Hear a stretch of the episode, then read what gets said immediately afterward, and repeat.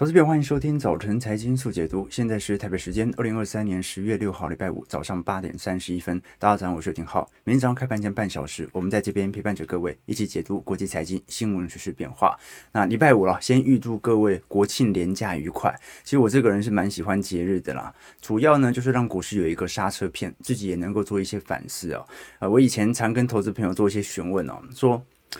我问了很多老前辈，我说你说股市到底为什么要休市？你像比特币就没有休市了，周六周日休市啊，假日节日也要休市。那每天工作呢，也就早上8点半或者8点45分期货盘，一路到下午1点半、1点45分哦。好，那顶多就是看个夜盘这样子，不过夜盘就比较少人了。那你要知道，因为现在的股票市场基本已经电子化了，后面基本上都是计算机，也没有必要一定要人为去设定一个时间。那为什么还要有休市这件事情呢？所以人要休息这个因素啊，为什么还是考虑到市场当中啊？你说让它像加密货币这样子，比特币这样子24小时交易啊，当然啦，答案是为了让市场变得更理性啊，就是说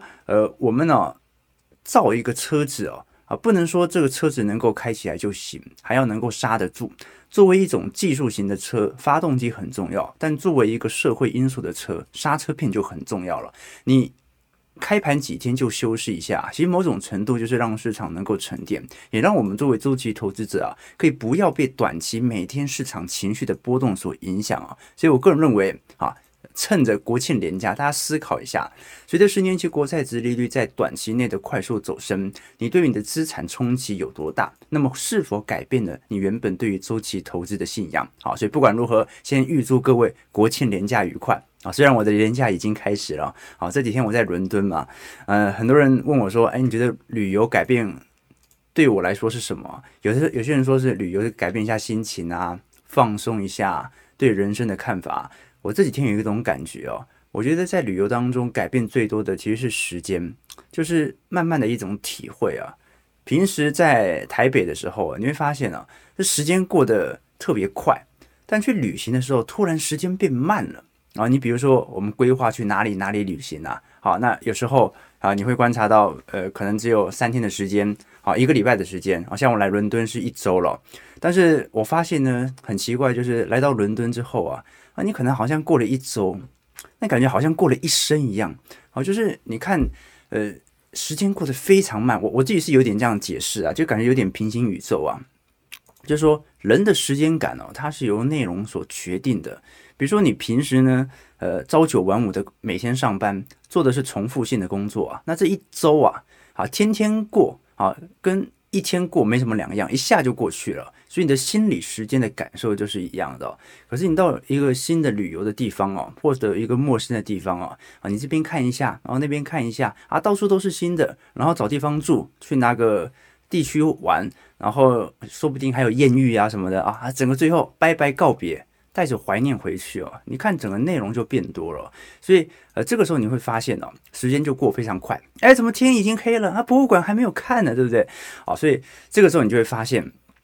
我们通过旅行其实让自己的时间变慢了，因为我们的寿命变长了，所以旅行本身就是在实际延长我们的生命。所以我觉得大家这个有时候股票市场压力情绪比较大最好还是要能够在能放松的时候多放松一下。OK， 好，那我们今天就回归本质虽然礼拜四、礼拜五这个刹车片已经开始产生了，美债殖利率似乎已经有开始做一些回档不过回档幅度也不是特别大了。10年期公债殖利率也不过就下跌3个基点来到 4.71%。我们真正关注的方向是今天晚上非农就业数据的实质数据就会正式公布了。那昨天巴克莱是语出惊人，他直接提出你要解决现在的债券殖利率的高速上行问题，只有一个方式让美股重跌你让美股重跌，那瞬间市场对于通膨的预期完全消失殆尽之后，利率水平就不会再冲高了嘛。现在债券殖利率的高速冲高就来自于对于通膨预期的过度期待嘛，那就让美国股市大跌，跌到让市场不相信会有这么高的通膨就可以了。我们可以观察到美国股市目前所面临的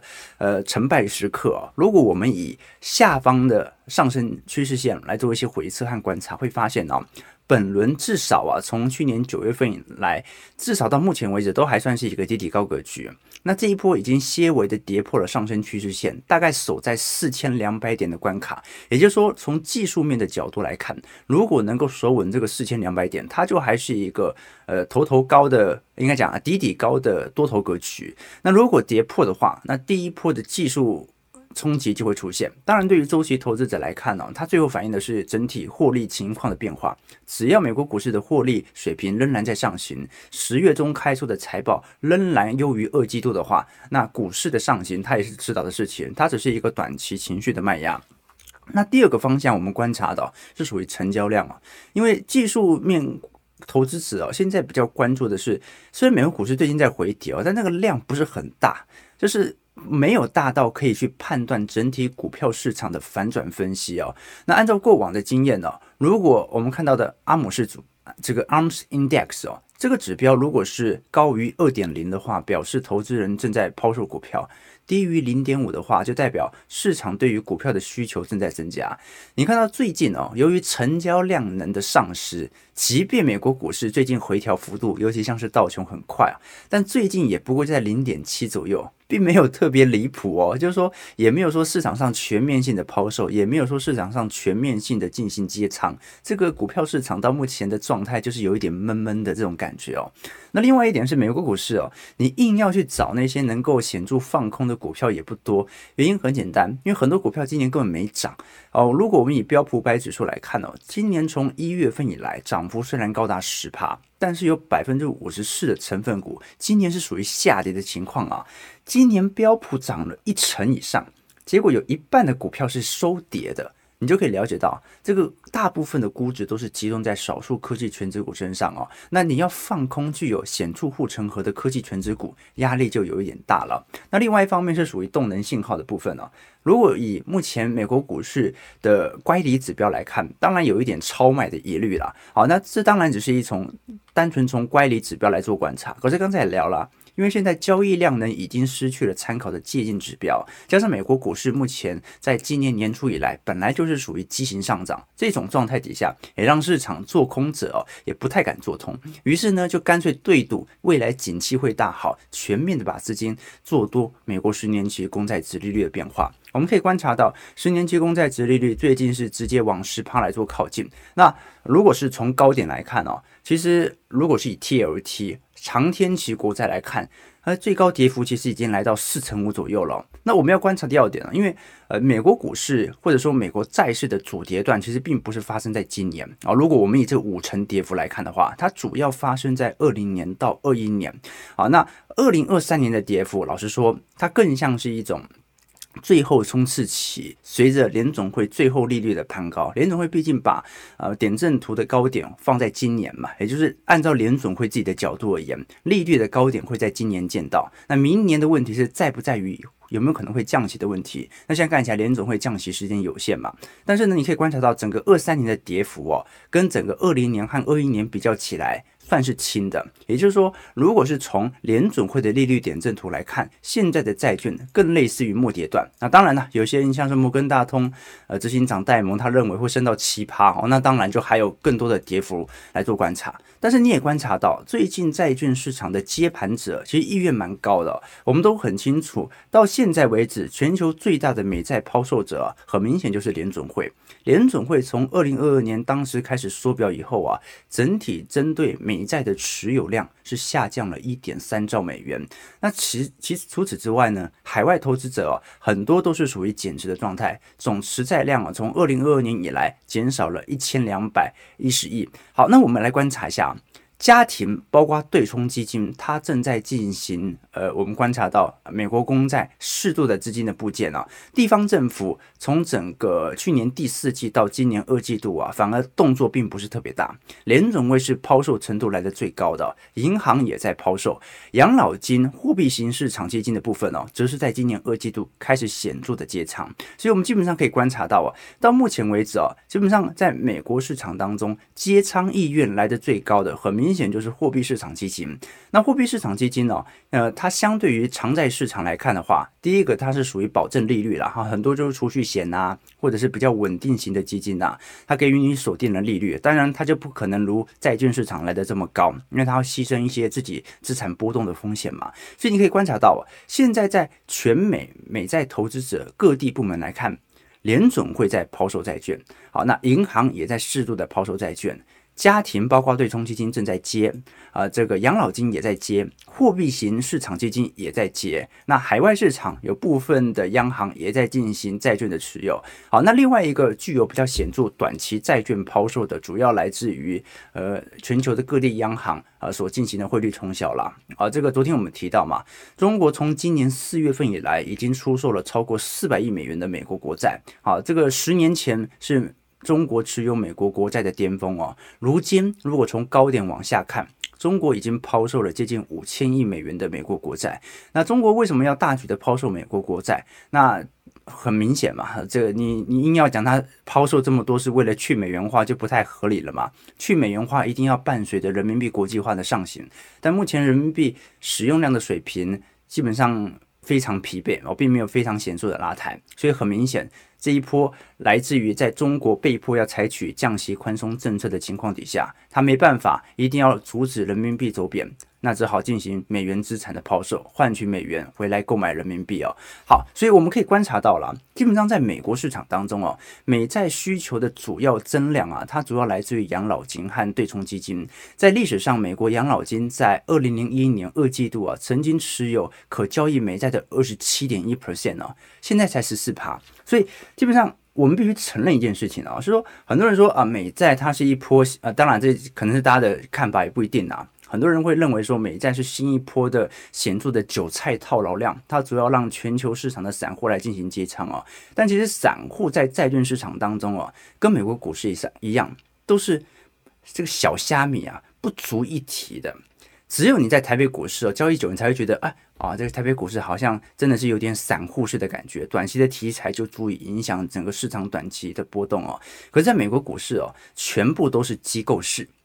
它抛出的美债也是机构商来接，那目前来看，美债最大的需求者就是属于养老基金和对冲基金，所以我们要观察一下这一波养老基金如果接收了这么大的美债的持仓，那当然你持有到期的话，那就是锁定利率了嘛。好，所以我们要观察一下，养老金到目前为止投资这些债券的相对保守性的态势，它会维持多久？那第二点就来自于对冲基金。好，对冲基金很有可能对于当前的市场想象空间，有非常多的投资人他是极度看坏明年美国经济的表现所以他一定对赌明年会紧急降息。好，所以对于经济衰退的交易者来看的话，他布局美债就是一个至少当前一个确定的方向。那事实上我们也可以观察到了，你说现在到底市场是对于债券的买盘意愿接到非常乐意吗？其实我们可以观察到，大部分愿意进行债券的中长期配置的投资人都是属于价值型或者我们看到的周期型投资者你说短期内来接债券然后想要极力的去这个等待明年有一个反转的时间点大部分还是直接以做空美国公债殖利率居多事实上我们从 CFTC 非商业的美债期货净多头头寸来看的话，都已经创造历史的低位了，这说明现在市场并不是那种一窝蜂的去对赌整个债券的反转点更多的是像是中长期配置者正在进行中长期利率的锁定和完善。好，那这直接影响的就是美元市场变化，因为美元在这几天其实飙升幅度非常快日元对美元就在本周二已经跌破了150元那市场来揣测到底美元指数本轮的走升是否会引起到联准会的干预为什么呢？因为最近我们都很了解到联准会它是希望能够在通膨和利率的上行区间能够达成一定的水平，它不排除经济衰退，但他不能接受由金融部门信贷危机所引发的经济衰退。我可以接受2015年、2011年、2018年的自然的库存景气循环，但是我不能接受08年的金融海啸再重演，因为它要花很久很久的时间才能够收复当时所面临的经济状况。所以在这种状态，我们可以用一个比较宏观周期的逻辑来做观察。这个宏观周期的逻辑就是，到底就目前联准会而言，他认为想象的紧缩周期的路径为何？我们按照过去的经验，这张图表示过去几次升息周期宣布停止之后公债殖利率的表现，包括06年、18年、2000年、95年。好，那当联总会宣布停止升息，那我们没办法很具体的判断时间，说今年11、12月是否还会升息啊？但是我们至少可以从联总会的点阵图看得出来，联总会是相信今年会看到利率的高点，明年要看一下降息的幅度有多大。好，但是有可能不降息，也有可能只有预防性降息。那你可以观察到06年、18年、2000年和95年的经验，当联总会停止升息以后啊，公债殖利率无一例外全部向下。好，那现在的问题就在于那到底现在9月份是不是最后一次升息呢？如果不是的话，那我们就要晚2个月才会看到公债殖利率的下行。那如果后来市场上已经提前意识到原来11、12月可能不升息了，为什么呢？因为美国股市一直往下跌跌到大家相信可能经济衰退的风险又在上升的时候，这个时候公债殖利率反而有可能会见到高点。所以基本上按照联总会自己所释出的点阵图公债殖利率目前应该是属于显著的末升段，也就是公债价格的跌幅它是属于末跌段。好，我们是按照联总会的点阵图来看当然有些人不认同说经济好的不得了，联总会必须持续进行量化紧缩，这个就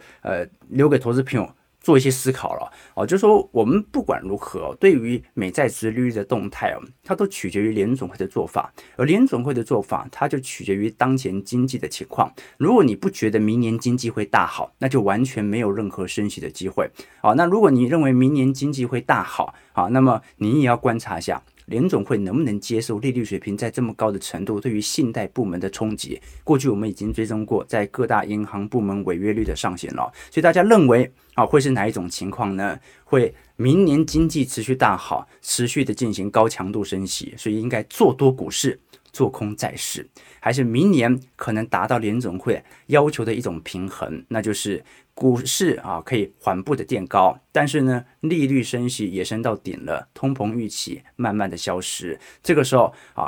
股市缓涨，债券低点见到的可能性也越高。那最后一种呢，就是明年经济大坏，经济衰退，这个时候就是债券价格由于降息循环开始有显著的大涨，股票市场进入显著的崩跌段。 OK， 那我个人认为啦，你要观察一下，因为市场上最近美债殖利率的狂飙很多人会把它理解成对于经济数据的大好，这是没错，但是呢你往后再看一步会发现市场对于利率冲击所达成的效果也有非常投行是非常的不看好未来经济表现的。巴克莱就是其中一个，巴克莱认为很快联总会就不会有这种释放鹰派谈话而使得市场的利率水平高速攀升的迹象我们具体观察巴克莱最近出炉的相关报告和德意志的观点刚刚好这个都是针对美国银行业所产生的危机来进行表态我们看到本季度10年期公债殖利率大概已经上升了70个基点那在整个美国2季度当中，美国银行业所持有的债券、证券或者我们讲的 MBS 啦国债整体规模大概是 5.43 兆美元。如果10年期美债殖利率的关键利率长期是 3.5% 不变的话，那么这些证券在本季度光是资本减损就已经损失了1400亿美元的价值，这个损失金额是远远比今年3月份的银行业危机还要来得大。换句话说如果3月份的恐慌情绪再爆一次的话，在现在这个月份爆它恐慌情绪爆的幅度会远远比3月份所形成的资本市场的冲击还要来得大，那么对于中小型银行的倒闭潮也会比3月份来得严重。所以照来讲现在就差一个市场的恐慌情绪的挤兑现象了，市场一挤兑，那瞬间啊，市场的这种恐慌情绪啊，它就容易形成金融市场的重大冲击哦。那联准会哦，它是希望你可以经济走皮，或者让你的通膨预期能够消失，但它肯定不希望看到银行业自己又爆发一次挤兑现象，那就逼得我本来的缩表进程又被打乱了嘛。啊，所以最好就是让市场的情绪不要过度乐观，也不要过度悲观，大家半信半疑是最好的。那如果是半信半疑，那最后影响股票市场的本质会是什么呢？当然就是很快再过2个礼拜我们就看到的美国股市的财报季了。这一次我们如果是从第四季来看，标普500指数的 EPS 预估相对在今年4季度左右会有非常显著的反弹。那3季度的部分哦，由于我们观察到在能源股的拖累底下，也有可能收正，也有可能收负，但是至少绝对低点已经在2季度能够见到了。那有很多人说在这个时间点哦，市场对于衰退的预期开始有所分歧，但是其实就目前的情况来看的话，认为会立即衰退的投资人仍然属于少数。现在市场上相对于过去几个季度啊，衰退预期其实还是在减弱当中了，这也是美国10年期公债能够显著攀升的原因。那当然这个衰退预期的减弱跟待我们聊到的劳动力市场有关，也跟当前我们所聊到的 EPS 啊，美国股市的获利情况是有关的。我们具体来看，比如说以华尔街来看啊，按照联准会的观点，联准会是不认为会进入到经济衰退的。如果是从殖利率曲线倒挂的情况来看，目前衰退的情形大概是 61%， 经济学家普遍有 48% 认为会进入到经济衰退，那一般投资人认为有 70% 左右的几率会进入到经济衰退，高盛是认为 15%， 美银认为 35%到40%， 那普遍多数的 CEO 认为 84% 的几率会进入到衰退。可是如果你把它拿来跟各项我们讲的劳动力市场啦，或者跟经济的滑落来做对照，会发现呢，市场这几个月对于经济衰退的预期其实正在减弱当中的。原因为何呢？我们可以观察到了，因为今天晚上非农就业数据就会出来了，真的就可以见真章了。可是昨天所公布的美国初领申请失业救济金的人数啊，还是保持在历史低位，凸显出美国劳动力市场的持续强劲啊。这一次美国初领申请失业救济金人数是增加2000人，达到 20.7 万人，但是跟市场预期的21万人还是有一段距离啦。所以我们只能说现在整个美国的劳动力市场状态啊，其实并没有想象中来得这么差。然后就是说过去我们都很清楚，你看9月份服务业的订单其实有适度的滑落啊，从当时的54下滑到 53.6， 很多人说服务业开始滑落啦，制造业开始上行啦，那跟劳动力市场比较有关的是属于服务业啊，所以服务业不好，劳动力市场应该就没多好了。劳动力市场的确近期已经没有像过去几个季度来的这么亮丽哦，可是也没有绝对到坏的程度哦。我们可以观察，在整个美国企业3季度所宣布的裁员人数啊，几乎是创下了1年以来的新低啊。3季度的裁员总人数大概是14万6000人左右啊，相对于2季度大概下滑了 22%。那美国甚至在9月份。多数企业是宣布了增加55万个季节性的职业工作啊，同比增长了 54%。 所以如果我们从这个离职率应该讲说开除率来看观察的话，整个22年以后啊，还是保持在一个中长期的下行水位，跟过去10几年比较起来还是偏低的。那我们过去跟投资朋友提过，现在我们看的就业市场啊，的确有点分歧，因为你看那个 ADP 的部分哦，在前天我们追踪美国9月份的 ADP 就业新增人数啊，是创下了2021年以来的新低，但是 ADP 很常会预估错误，这个很好理解啊。这个最近几个季度啊，美国的非农就业数据啊，其实跟原本 ADP 所预测值啊，往往有很大的落差啊。那我们过去跟投资朋友提过，美国每个月的就业报告分为2种形式来调查。第一种就是企业调查，就我们看到的非农就业啦、薪资增长啦，打电话给企业跟他要相关的报告，了解每家企业到底现在你就业岗位是否有所增加嘛。好，那现在就有点误差值嘛，就是很多企业大家都习惯在网络上丢一个值，然后不断的面试人，不断的寻找人才，但其实他也没有什么多大要招募的意愿。另外一种是家庭调查，家庭调查是我们平时看到的失业率、劳动参与率哦，那两者都有可能会出现一些误差值。企业调查最大的问题在于，现在的资讯流通太方便了，你们没办法搞清楚到底企业它是真的要招募一个新的工作岗位，还是他只是喜欢去面试很多人。金融业最喜欢这样干啊！我大学毕业的时候，当年其实金融业的环境没有特别好，但是到处都在招 MA， 为什么呢？因为要吸收新鲜的肝嘛。好 ，MA 最好的就是，第一起薪高，而且呢有外派的机会。好，但是呢工作时量特别大，他必须要找到那种非常能够接受抗压性比较高的年轻人，所以很常到大学直接招一个 MA 这样子哦。好，那但是呢你会发现他招了很多，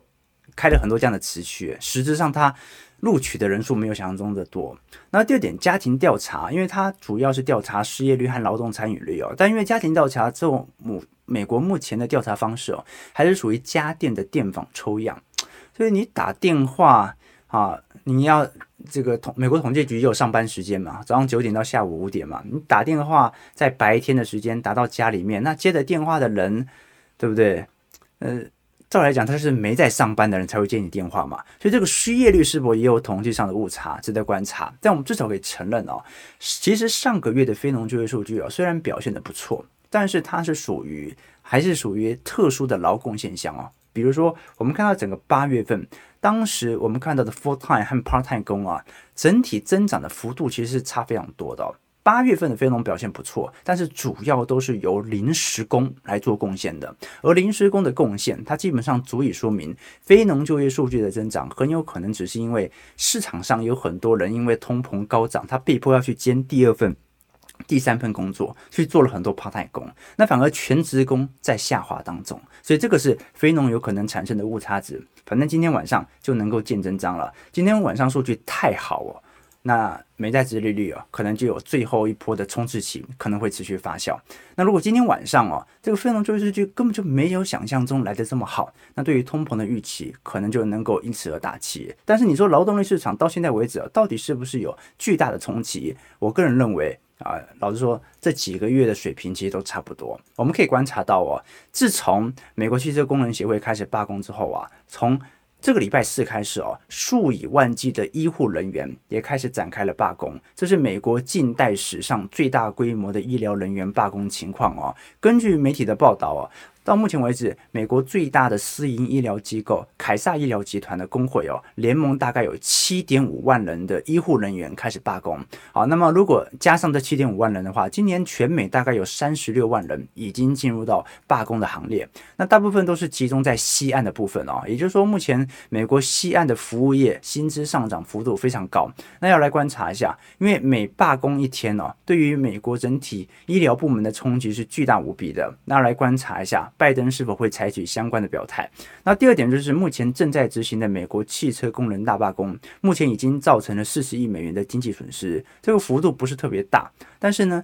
对于股价的冲击就很大了。最近通用汽车所遭受到的冲击相对来得高。那么再来就是影视行业的罢工潮最近好莱坞的编剧已经和美国编剧协会达成共识有显著的薪资调升，但是呢临时演员还在罢工所以我们要先观察一下。首先如果是从最近通用汽车所采取的措施已经针对各大贷款充值了60亿美元的授信额度主要原因来自于为了防范这一次汽车大罢工可能维持好几个月，通用汽车害怕有可能会产生本身内部公司的信用风险冲击，所以提前先备好更多的信用额度，以防有流动性风险的情况开始发酵。可是我们也提到了我们看到 GM 或者福特在近期的美国汽车整体库存量仍然比均值来得高，所以它还有很多时间可以耗啦。事实上整个罢工情况来看，推升二手车价格在最近幅度其实没有想象中来得高，这说明美国基本上买车量还不是特别多那市场尤其是劳动力市场极度紧俏的状况底下，这个罢工情况应该会预估来得更久但是8月份的薪资环比其实还在显著放缓，所以9月份如果薪资环比没有显著冲高的话，那就说明好像罢工对于通膨的影响短期内的拉抬效果没有来得这么高所以我们可以了解到了这一波的确工会的罢工是有它的道理的因为如果我们从疫情以来来做观察，非工会的工资增长幅度甚至比工会增长幅度来得高，所以工会在这段时间才会采取相关的作为。那通用汽车各位可以观察到最近股价是频频破底了如果我们把它观察拿来跟特斯拉股价比较起来，你看特斯拉股价最近表现的真的是非常非常不错啊！啊，这个你把2014年特斯拉的股价绩效图拿来跟通用汽车，再拿来跟福特来进行对比，就看得出中间的落差会有多大了。好，那现在有趣的事情就是特斯拉这一次 Cybertruck 预定量已经突破了200万，但是这一波 Q3 的整体交车量甚至比预期来的差，这又是什么原因呢？最近电动车大厂特斯拉在全美大罢工的情况底下，的确有受到适度的订单效果，市场的预期在整体三季末到四季初的销售量也开始有所冲高，可是总交车辆在 Q3 只有43万辆啊，低于二季度的46万辆，这又是什么原因呢？那目前特斯拉的声明当中说，今年交付180万辆的总交付量的目标是没有改变的。换句话说，这一次三季度是因为在部分工厂停工或者说部分工厂的轮替情况底下所造成的交车量的下滑。交车量下滑，就目前的角度来看，并不代表特斯拉认为三季度、四季度销量相对比较差，所以生产进度稍微比较缓慢的原因，而主要来自于内部的一些我们讲说零件或者工厂之间的一些轮调所形成的影响。所以如果它的总目标没有变的话，我觉得就没有什么特别必要做担心的方向啦，这个是值得大家来观察的角度。好，我们最后几分钟先来看一下美国股市的资产表现。道琼的部分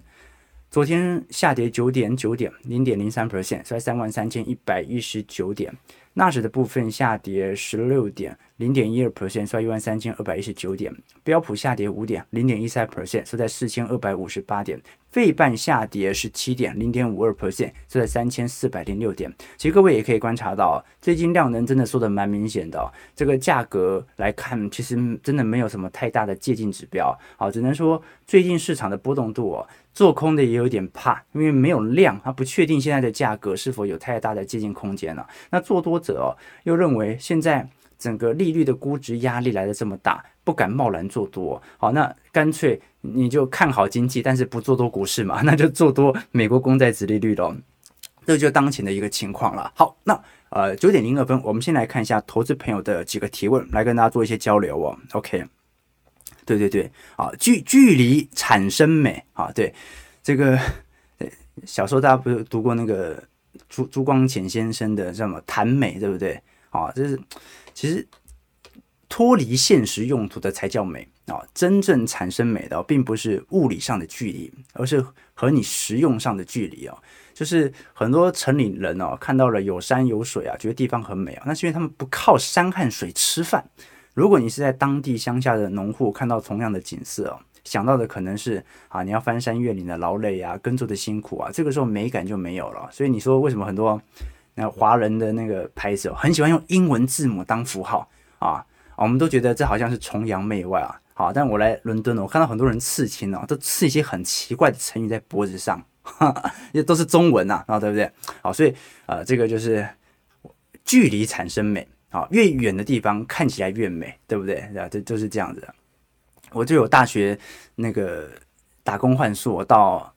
台东的多良去打工换宿1个月第一个礼拜觉得好美的地方第二个礼拜真的觉得上厕所好不方便，然后每天要那个要是套那个琵琶带然后要做果酱什么的第二个礼拜就受不了了所以我来这边才1周，我还觉得这边蛮美的再过2周就不一定了这边食物真的是很恐怖很恐怖。好，对对对，这个散户也可以购买美债的对对，散户购买美债通常是以美债 ETF 的方式啦，通常没办法购买直债不过有机会我们会来做一些探讨，到底债券 ETF 跟债券直债的落差差别在哪里OK， 对对对 OK， 这个大家要想一下你美国公债如果亏损幅度高达 10%，跟股票市场亏损幅度高达 10%， 它是不是同一种感觉呢？还是你能够完全把两者绩效直接来做对比有机会我们来做一些探讨，OK